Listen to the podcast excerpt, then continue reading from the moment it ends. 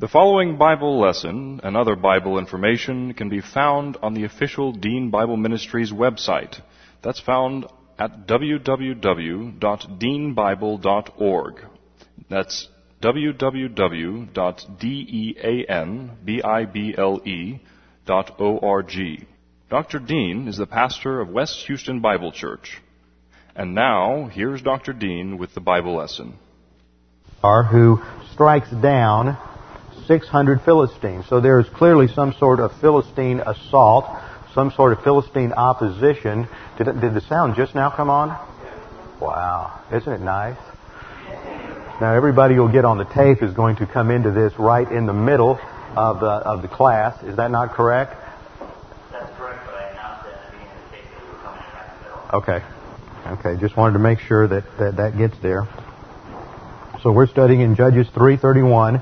The judgeship of Shamgar, or the deliverance of Shamgar. He is not a judge. So we need to ask the question, what's going on here with the Philistines? How did they attack? Where was it felt? When did it occur? We need to ask another more important question. Who is Shamgar? Is he a Jew or not? From where does he come? And how does he emerge as a champion of Israel? And then we need to ask, and it's a very difficult question to answer, how did he manage to slaughter 600 Philistines who were known for their military might, for their technological advance, and their ruthlessness, and he defeats them with what is called in the text an ox goad, but if you're from any place where they have cattle, it's what we call now a cattle prod. And it wasn't electrified, so it shows that he had tremendous military skill. Now, in terms of when Shamgar, this episode takes place, we really don't know for sure. The author puts it in place here between the judgeship of Ehud and the judgeship of Deborah. The only other mention of Shamgar in the Scripture is found over in Judges chapter 5, verse 6, where it just mentions, in the days of Shamgar, son of Anat, and that relates it to the oppression that occurs during the same time as Deborah. So what happens here is that we, as far as we can judge, is that Shamgar's deliverance takes place at roughly the same time as the judgeship of Deborah that's covered in chapters 4 and 5. It might precede it a little bit. It might be taking place just in the first part. If we look at verse 4 of chapter 4, it says, Now Deborah, a prophetess, the wife of Lapidoth, was judging Israel at that time. And that indicates that this is a period of time that she is judging. It's a participle.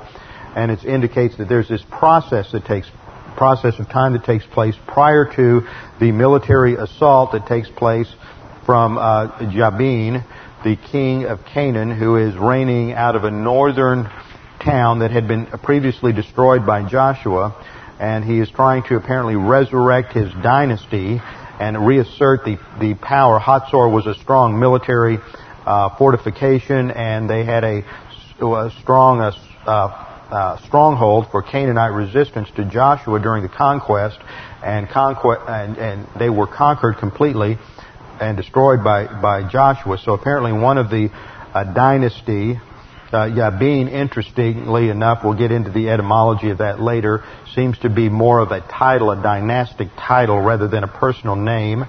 And it seems to be that somebody in the royal family of Hazor survived, and now that they have probably reached adulthood, they are seeking to rally the troops and to see if they can throw the Jews out of the land. It has sort of a modern ring to it, doesn't it? Especially in light of everything going on in Israel right now. So in terms of time, Ehud comes along during this probably transition period after Ehud has died. The land was undisturbed for 80 years, and then you have a growing threat coming from the north. Now, if we look at a map on the overhead, and doing Old Testament study always necessitates having a map handy so that you can orient yourself. What we see here, if you follow the arrow, is that the first assault came from the north. Off the map, up in the north, in Mesopotamia area, modern Syria, and the assault came in from the north and down this way.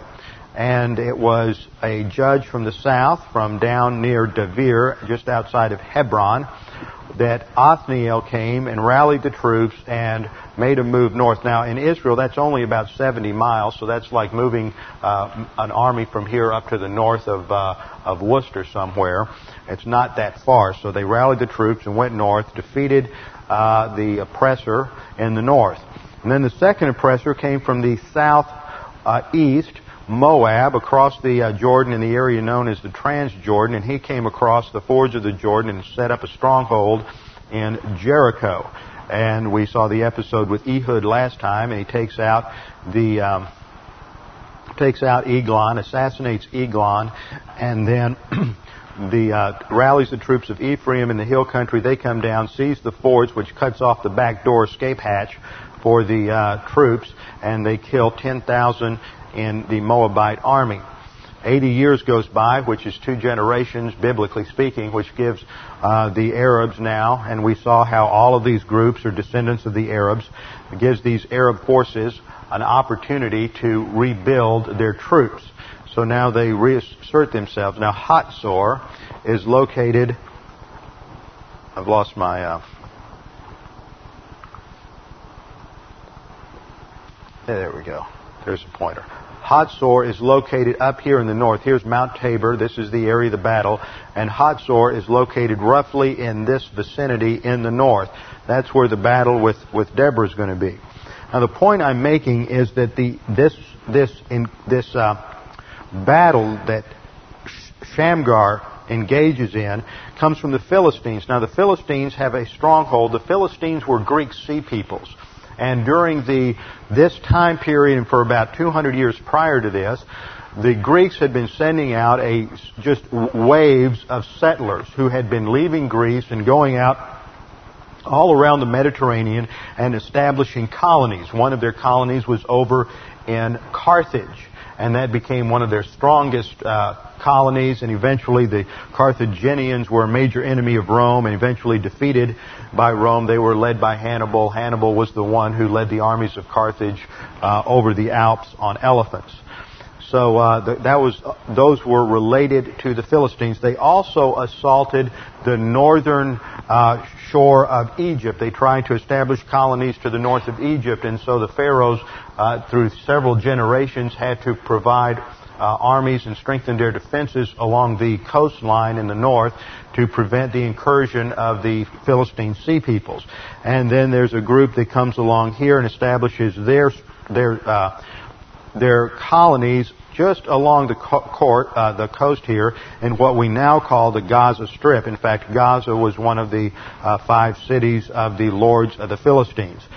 So it is in this area. So you see that Israel is being assaulted from the southeast, from the north, from the southwest, and even from this Canaanite incursion. But the Canaanites under Jabin are in alliance with the Arab forces that surround them. So you always see this thing going on here. Now, this is all important to do this kind of historical analysis, and especially in something like this, in order to find out what the Holy Spirit is trying to communicate to us. We see that after him, that is, after Ehud, came Shamgar. Now, the next question we ask is, who is Shamgar? Well, let's go back a minute. I want to finish answering that first question, which is that this assault from the southwest, from the Philistines, is not a major incursion. But it seems to be there is some military pressure felt in the tribe of Judah in the south from the Philistines. It's not as major, it's not as significant as the previous ones, but there is a strong military threat from the south, from the Philistine colonies there. So we're told this individual is named Shamgar.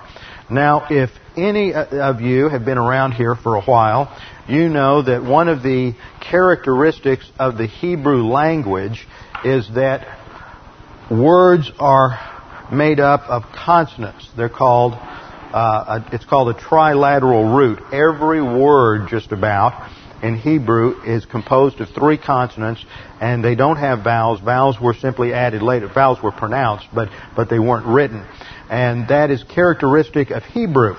So that you have somebody like David, and you have a dalet, a vav, and a dalet, and it would be written like that. And, of course, the W is pronounced like a V, and you insert the vowel. So you see that David has a name composed of three letters. You have Barak, who is it would look like this in the Hebrew, and the three consonants are B-R-K. Hebrew is written from right to left, English from left to right, so you have B, R, and K.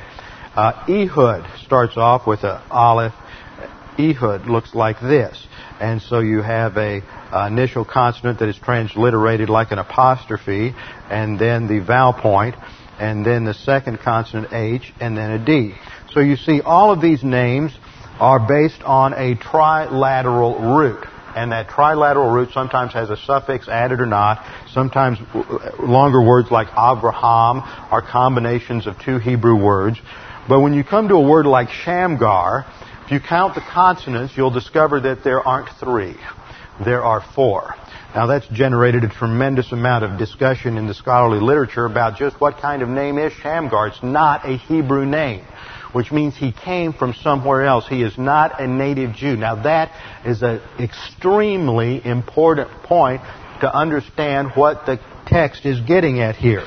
His name is not only is Shamgar not a Hebrew text, but we've discovered from archaeological records at Nuzi, which was an important archaeological discovery north of Israel during this and dating to this time, that this is a Hurrian name. Now, the Hurrians were an ancient people who lived during this time, and they operated up in Syria.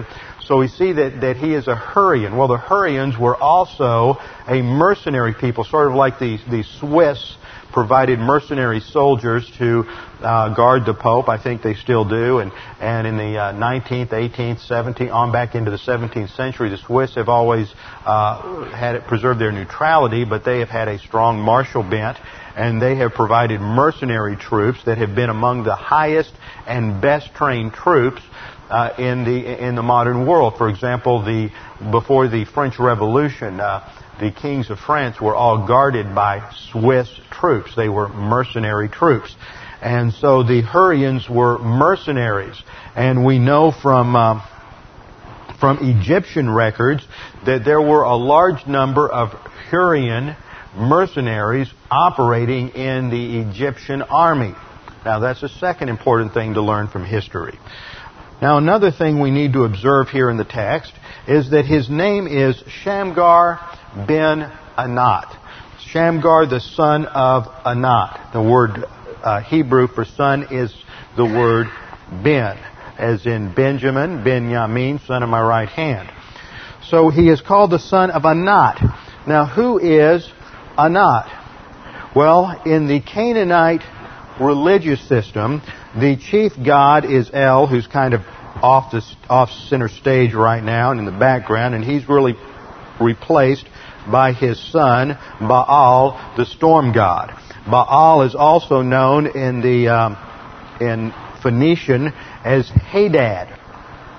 Now, Baal has a consort, a female goddess named Anat, who is the goddess of war, and she is an extremely violent, bloody individual. You read through some of the ancient texts that describe her wading through the battlefield, drinking blood and gore dripping off of her teeth and off of her hands, and it's just horrendous sort of stuff.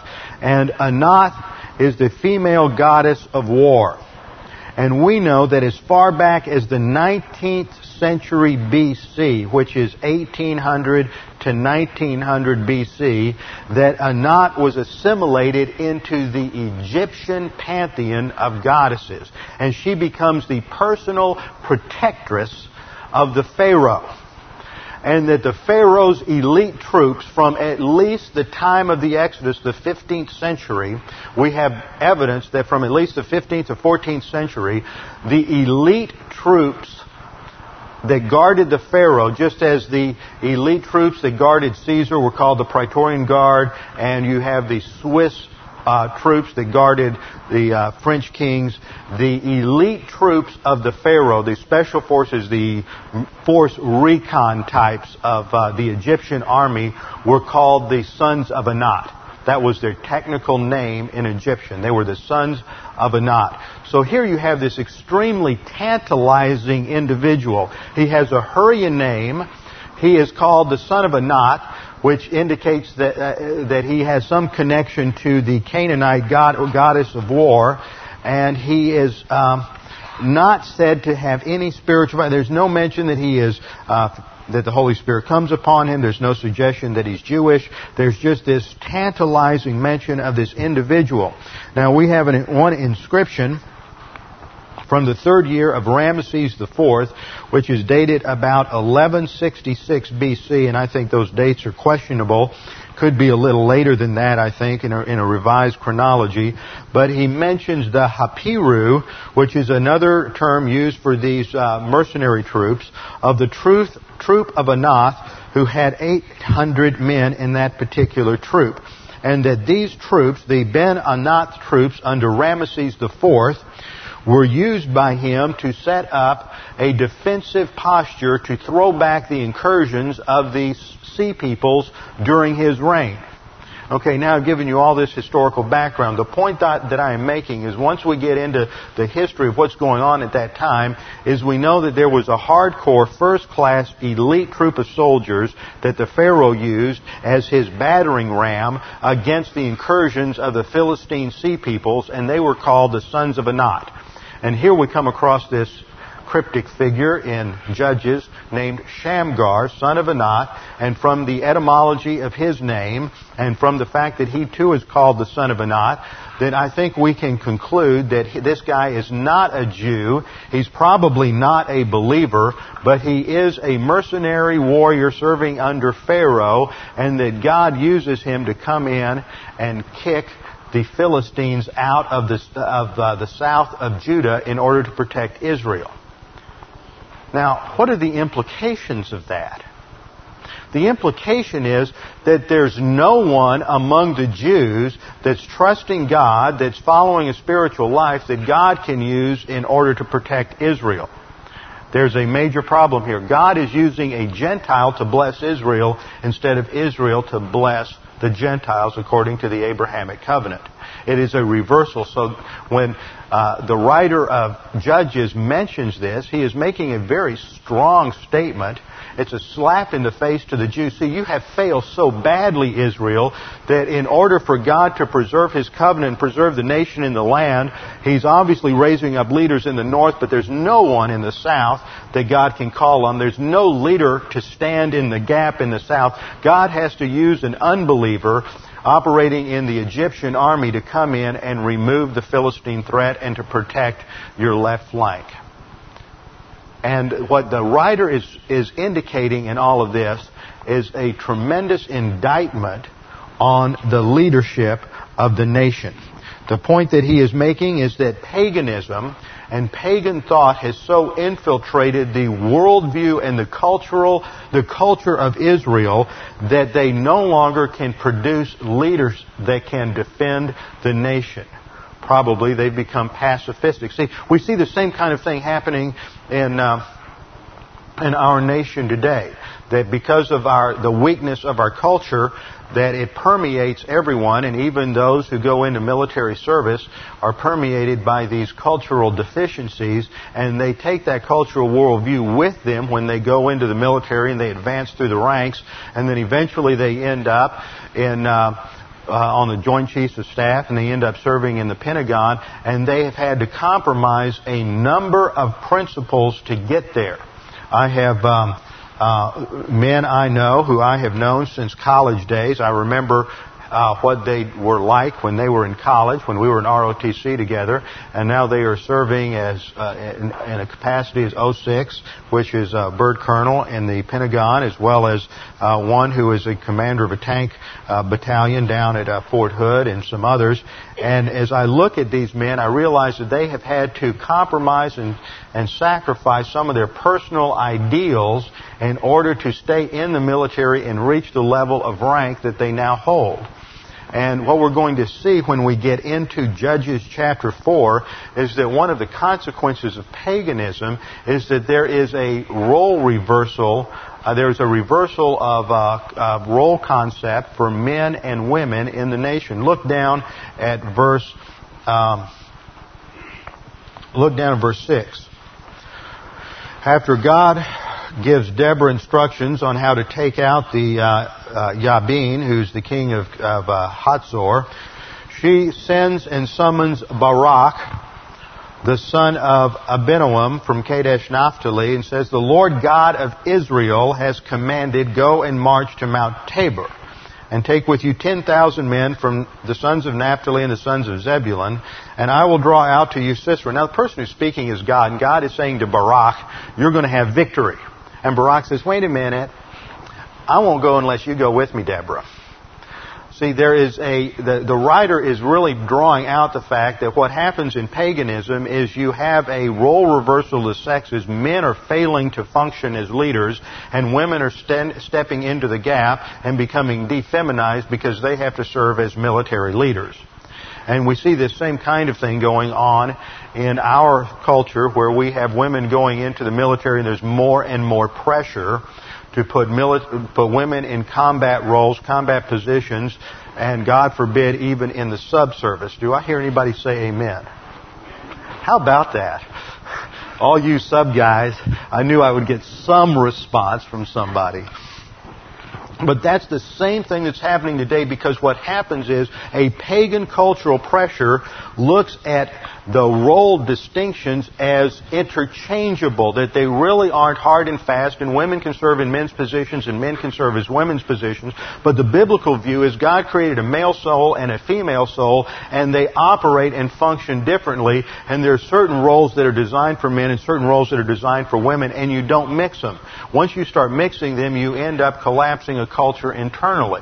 And I read from you a few weeks ago, I think it was on a Wednesday night class, a recent book review from the New York Times Book Review, where there's a book that has come out and arguing that one of the major mistakes that the feminist movement has made is trying to find some sort of basis in history for a matriarchy. And matriarchies have never survived in history. They never produced any kind of successful culture. And the only place in history that you find matriarchies is in extreme, degenerate pagan cultures. The cultures that advanced and produced anything in history have never been matriarchal. Of course, that's not politically correct, because, the reason we have so much problems today is because of those awful men and their historical patriarchy. And that is just pure pagan hogwash. And it shows that in our culture, we have become so anesthetized to the realities of what the Word of God teaches that we no longer think that these are real issues. And what's hard is you get out in any kind of workplace situation and you're forced by government decree in order to compromise biblical positions and to operate as if these pagan concepts are in fact true. And it's an extremely difficult position to be in, and I'm going to develop this in a lot more detail as we go forward. But what we have to do before we do that is begin with some understanding of the doctrine of leadership as presented in the Scripture. See, one of the things that has happened today, not only in the realm of role reversal and confusion between men and women, but you see that what happens when you destroy true biblical leadership is that instead of leaders being dependent upon the Word of God for their values, for their thinking, for not only their goals and objectives, but also their methodology. Remember, a right thing done in a wrong way is wrong, and just as wrong as a wrong thing done in a wrong way. Only a right thing done in a right way is right. But what happens is, in a paganized culture, is you start operating on pragmatism, and very subtly you begin to live on the basis of end justifies the means mentality. And you see this over and over today in Christianity. You get churches where the pastors are so consumed with numbers that any kind of methodology works as long as you bring in people, and the consequence is always a compromise of the truth. In fact, one of the most successful of these strategies was carried out by a pastor in a suburb of Chicago, started in the late 70s, and his whole approach was to reach unbelievers, or what he calls unchurched. Unchurched Mary and unchurched Harry. And that's become popular terminology today. And so what he would do is he would go out and knock on doors and take a survey and ask questions like, well, are you going to church anywhere now? And if they were, he sort of bypassed them or said, great, I don't want to steal you from somebody else. Just keep going to church. You know, it didn't matter whether it was a heretical church or apostate church or not, which shows right away he's compromised certain values. And then he would say, if they weren't going to church, well, why aren't you going to church? What makes you uncomfortable in church? Why don't you go? Well, I don't know those songs, so I don't like to be forced to sing things I don't know. Okay, check that off. We won't sing songs people don't know. I don't like the music. It doesn't have the kind of beat I like to listen to. It's not modern rock. It's not it doesn't have a driving guitar beat. Okay, check that off. Get rid of the organ. Now we're going to have have guitars and drums up in front, and we're going to have hard-driving music and with so-called worship leaders. And instead of the congregation emphasizing congregational hymn singing, we'll put all the focus on this band up front. And if people want to sing along, that's great. And if not, that's great. So we'll get rid of that. Well, I always have to park somewhere out in the Tule, so instead of that's not very friendly. Okay, well, we'll get rid of all the good parking spaces and put visitor signs on them and make everybody who's a regular attender park 5 blocks away, which in fact what they did. And as a result of that, he developed a church that is now the largest church in America. I read a doctoral dissertation that was published by Baker Bookhouse a few years ago that was done not from a biblical viewpoint. This was a guy working on a Ph.D. in sociology and wanted to do an analysis of this whole project from a sociological viewpoint. And he did an excellent and very objective critique. He spent half of the doctoral dissertation talking about the methodology, what the church was like, all the things they did, et cetera, et cetera. And then he began a critique and observations. And one of the more telling observations was that on this church, which had a staff of 300 pastors, can you imagine that? 300 pastors, 15,000 to 20,000 people going to this church. They got 300 pastors. And you would be surprised how many of those pastors did not own a systematic theology. You take all 300 pastors, and not one of them owned a systematic theology or a book on doctrine, period. And not one of them had a degree from a Bible college or seminary. Oh my, that's going to change. They won't be as creative. They're going to be too caught up in the past and not the future. So we don't want anybody who's had their creativity stifled by going to seminary or Bible college. My goodness, how terrible. And so what happens is that they put all of their dependence on human viewpoint methodologies of salesmanship and running the church according to the latest business practices that come out of Harvard Business School or wherever, and operating on sociological tools and surveys. And my critique all along has been, that just sounds like going out and interviewing all the little preschoolers and asking them what they want to do in school and then building your curriculum around that. I mean, it's just insane. But it does make everybody very happy. And one little story about that church is that the pastor decided at one point that, because I think he's a believer and I think he knows the gospel, but he doesn't know much more, and he decided to do a little series on sin. Within 4 weeks, the attendance in the church had dropped off by 50%, so the elders came to him and said, I really think you should quit doing this study. People don't like it. So he did. That just tells you something about where we are today, and you won't find that problem here at Preston City Bible Church. We are going to focus on the Scriptures. But this is what happens when a culture becomes more and more influenced by pagan thought, by relativistic thought, and you lose and get divorced from the absolutes of Scripture and refuse to learn to think biblically. It's radical to think biblically. And the more the culture's paganized, the more radical you're going to appear. And the more people are going to look at you like you're some old fossil that holds on to some kind of antiquated medieval concept of life. But that's biblical. It's because we live in a culture that is in full-blown rebellion against the truth of God and the truth of God's Word. And the last thing they want to hear is somebody come along and say, yeah, there really is an absolute and God does exist. You can talk about anything on the college classroom. You can talk about the goddess of the earth, and you can talk about that in all of your ecology classes, the Gaia, Mother Earth goddess, and all this other stuff, and the female goddess. And if you talk about God as a woman, you're okay in a sociology class. But if you talk about the biblical God, the God of Abraham, Isaac, and Jacob, and Jesus Christ, who came to earth as the eternal Son of God, who became man, and undiminished deity, took on true humanity, and went to the cross to die as a substitute for our sin, because man is under eternal condemnation because he's a sinner. And, oh my, that hurts my self-image. So we can't say that somebody's a sinner because they just might feel bad about themselves. And if you come in and you teach something like that, then that's you're imposing religion on everybody else, so you can't do that, so you're out. But everybody else can impose their secularism and their pantheism disguised as modern ecology, and they can teach that in the classroom and impose that on the students and brainwash your children who come out of a biblically sound church and then go off to university somewhere and are brainwashed by all of this paganism. They can do that, but they can't teach the truth. And that's what happens. And we're moving more and more to a real culture war. And that, my friends, is the culture war.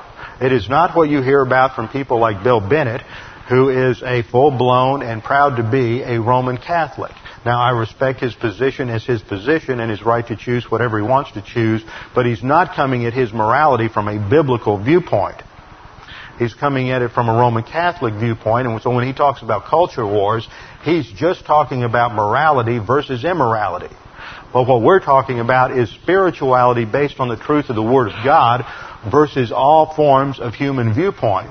And the Scripture says that we are to take captive every thought for Jesus Christ, not just the ones related to salvation, not just the ones related to spirituality, but every thought. That means that every category of human intellectual activity, literature, art, politics, government, legal theory, every thought captive for Jesus Christ. And that means that we have to have leadership in places to do that. Men who and women who are willing to stand in the gap and take a stand and risk everything for the truth of God's Word, because that's the only thing that really matters.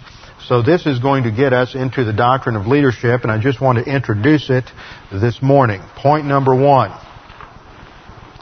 The doctrine of leadership is related to the first divine institution. This is going to be a rather long introductory point. We'll probably just get point one in today. The first divine institution relates to human responsibility. In the Garden of Eden, God placed Adam and the woman in the garden, and He said, "You may eat of any tree in the garden except one, except for the fruit of the tree of the knowledge of good and evil. The instant you eat from it, you will definitely die." Speaking about spiritual death. This is what we call the institution of human responsibility. So therefore, responsibility is authorized and initiated by God before there's ever a fall. So for some of us who may not like responsibility a whole lot, it's not a result of sin, folks. That responsibility was in perfect environment. Responsibility, let's define our terms a little bit. You know, this is very important, and as I was preparing this, I pulled out a dictionary to start looking up terms. Now, I thought as I did that, that's something that we ought to be doing downstairs. One of the things we're focusing on more and more this year is what goes on in prep school, in our training school, and Sunday school. And that is that sometimes it would be a good idea maybe to have 2 or 3 dictionaries in every classroom. find out whatever they use in public school, whatever's graded to their level, maybe put 2 or 3 dictionaries in there, and when the teachers are teaching, you can have, and you come to a new word, have the kids look it up in a dictionary. Start training them to think in terms of vocabulary and what words mean. Do that at home too, parents. When you find a new word, don't tell your kid what it means. They go look it up in the dictionary. It's one of the most important skills they can learn so that they can think. Responsibility, according to Webster's, means that a person holds a specific duty, office, or trust and is answerable and accountable for decisions and actions in relation to that duty, office, or trust. Let me say that again. Responsibility means that a person holds a specific duty, office, or trust, and is answerable and accountable for decisions and actions in relation to that duty, office, or trust. Now, there are 4 key words in that definition, that are part of that definition, that we need to focus on and define as well. And they are authority, answerable, accountable, and obligation. Not all of those are used precisely in that definition, I realize that, but they're all part of that concept. Authority, answerable, accountable, and obligated. Now, before we define those terms, let's think about what goes on with Adam in the garden. He holds a specific position. He is the image of God, and we have studied that, and that means not only that he is, in terms of who he is, as the immaterial makeup that reflects God as the shadow image of God, but that what he is, or who he is determines what he is to do. He is created the way he is because of what he is to do. He is in the image of God, so he can serve as the representative of God. An image is a representation, and his function is to represent God to the creation. So he holds an office. He holds a trust, and he is answerable and accountable for that. He is answerable to God. That brings in the idea of authority. When you're answerable to somebody, that person is in authority over you. So once again, we see that the concept of authority is part of perfect environment. We've even studied in the Trinity that there's an authority relationship between Father, Son, and Holy Spirit. So authority is not something God designed to handle sin and control sin, but it's something that is even part of perfect environment before sin entered into creation. And so Adam was accountable for his decisions, and there were consequences for making the wrong decision, so that if he behaved in an irresponsible manner, then there would be negative consequences. Okay, let's break it down in our closing moments here. Answerable implies that there is someone in authority over the person to whom the responsible party is obligated. Answerable means that there is someone in authority over the person to whom that responsible party, that person, is obligated. Accountable suggests that there is the presence of positive and negative consequences for decisions in relation to the duty or trust which is the assigned responsibility. That there is the presence of positive and negative consequences for one's decision in relation to the duty or trust which is the assigned responsibility. Further, I think it suggests the imminence of that reward or punishment. That with irresponsibility, there is immediate consequences. Authority implies a chain of command. Not a popular concept for many people today, but authority implies a chain of command which does not necessarily negate relationship factors. Now, the reason I say that is there are a lot of people that think, well, if you have a chain of command, They often think in terms of military and as something that is very harsh, and there's no relationship involved. And yet you see an authority chain in the Trinity, and there's the closest, most intimate relationship of anything in the triune Godhead. And yet there's authority and role distinction. But they are so close and so intimate that Jesus says, I and the Father are one. So authority does not suggest, as it does to many people, that there is a some sort of breakdown, or it makes it too impersonal, or it harms relationship. For the closest relationship of any, Jesus to the Father, is also one that is clearly based on an authority relationship. Jesus says, I can do nothing unless the Father gives it to me. So authority implies a chain of command, and that concept does not negate relationship factors. And then the fourth concept is obligation, which implies, according to the dictionary, it implies the existence of a formal contract, promise, or the demands of a conscience or custom which binds someone legally or morally to a certain course of action. Now, that's an interesting definition. Obligation implies the existence of a formal contract, promise, or the demands of conscience or custom which binds someone legally or morally to a certain course or action. Now, that means Adam was established, had a contract with God in the Edenic covenant. So there's an obligation. Some people get the idea obligation is somehow contradictory to grace. But grace means that when you fail the obligation, God's still in the relationship. There were obligations in the Abrahamic covenant. It was an unconditional, unilateral covenant between God and Abraham. And God said, I'm going to do this despite what you do. But Abraham, you still are obligated to leave Ur the Chaldees, to leave Haran, to leave Lot, to live in the land. Now, my blessings are not conditioned upon your fulfilling your obligations, but that doesn't mean you don't have obligations. And too often people have taken grace to mean licentiousness, that I don't have any responsibilities or obligation, I just do whatever I want to. No, grace is not a license to sin, but grace is the umbrella under which we know that despite our sinfulness, God is not going to leave the relationship. Our relationship with God is not based on our works, on our anything positive in us. It's totally and exclusively based on who and what Jesus Christ did for us on the cross.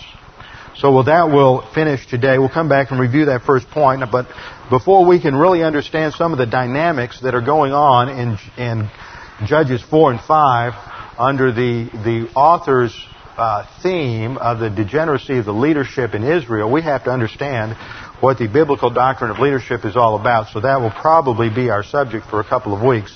And everyone here is involved in some leadership relationship. Parents, husbands, at work, in the military. Just about everyone here has a role to play in leadership. So you need to be here with our heads bowed and our eyes closed. Father, we do thank you that our relationship with you is not based on anything other than your grace.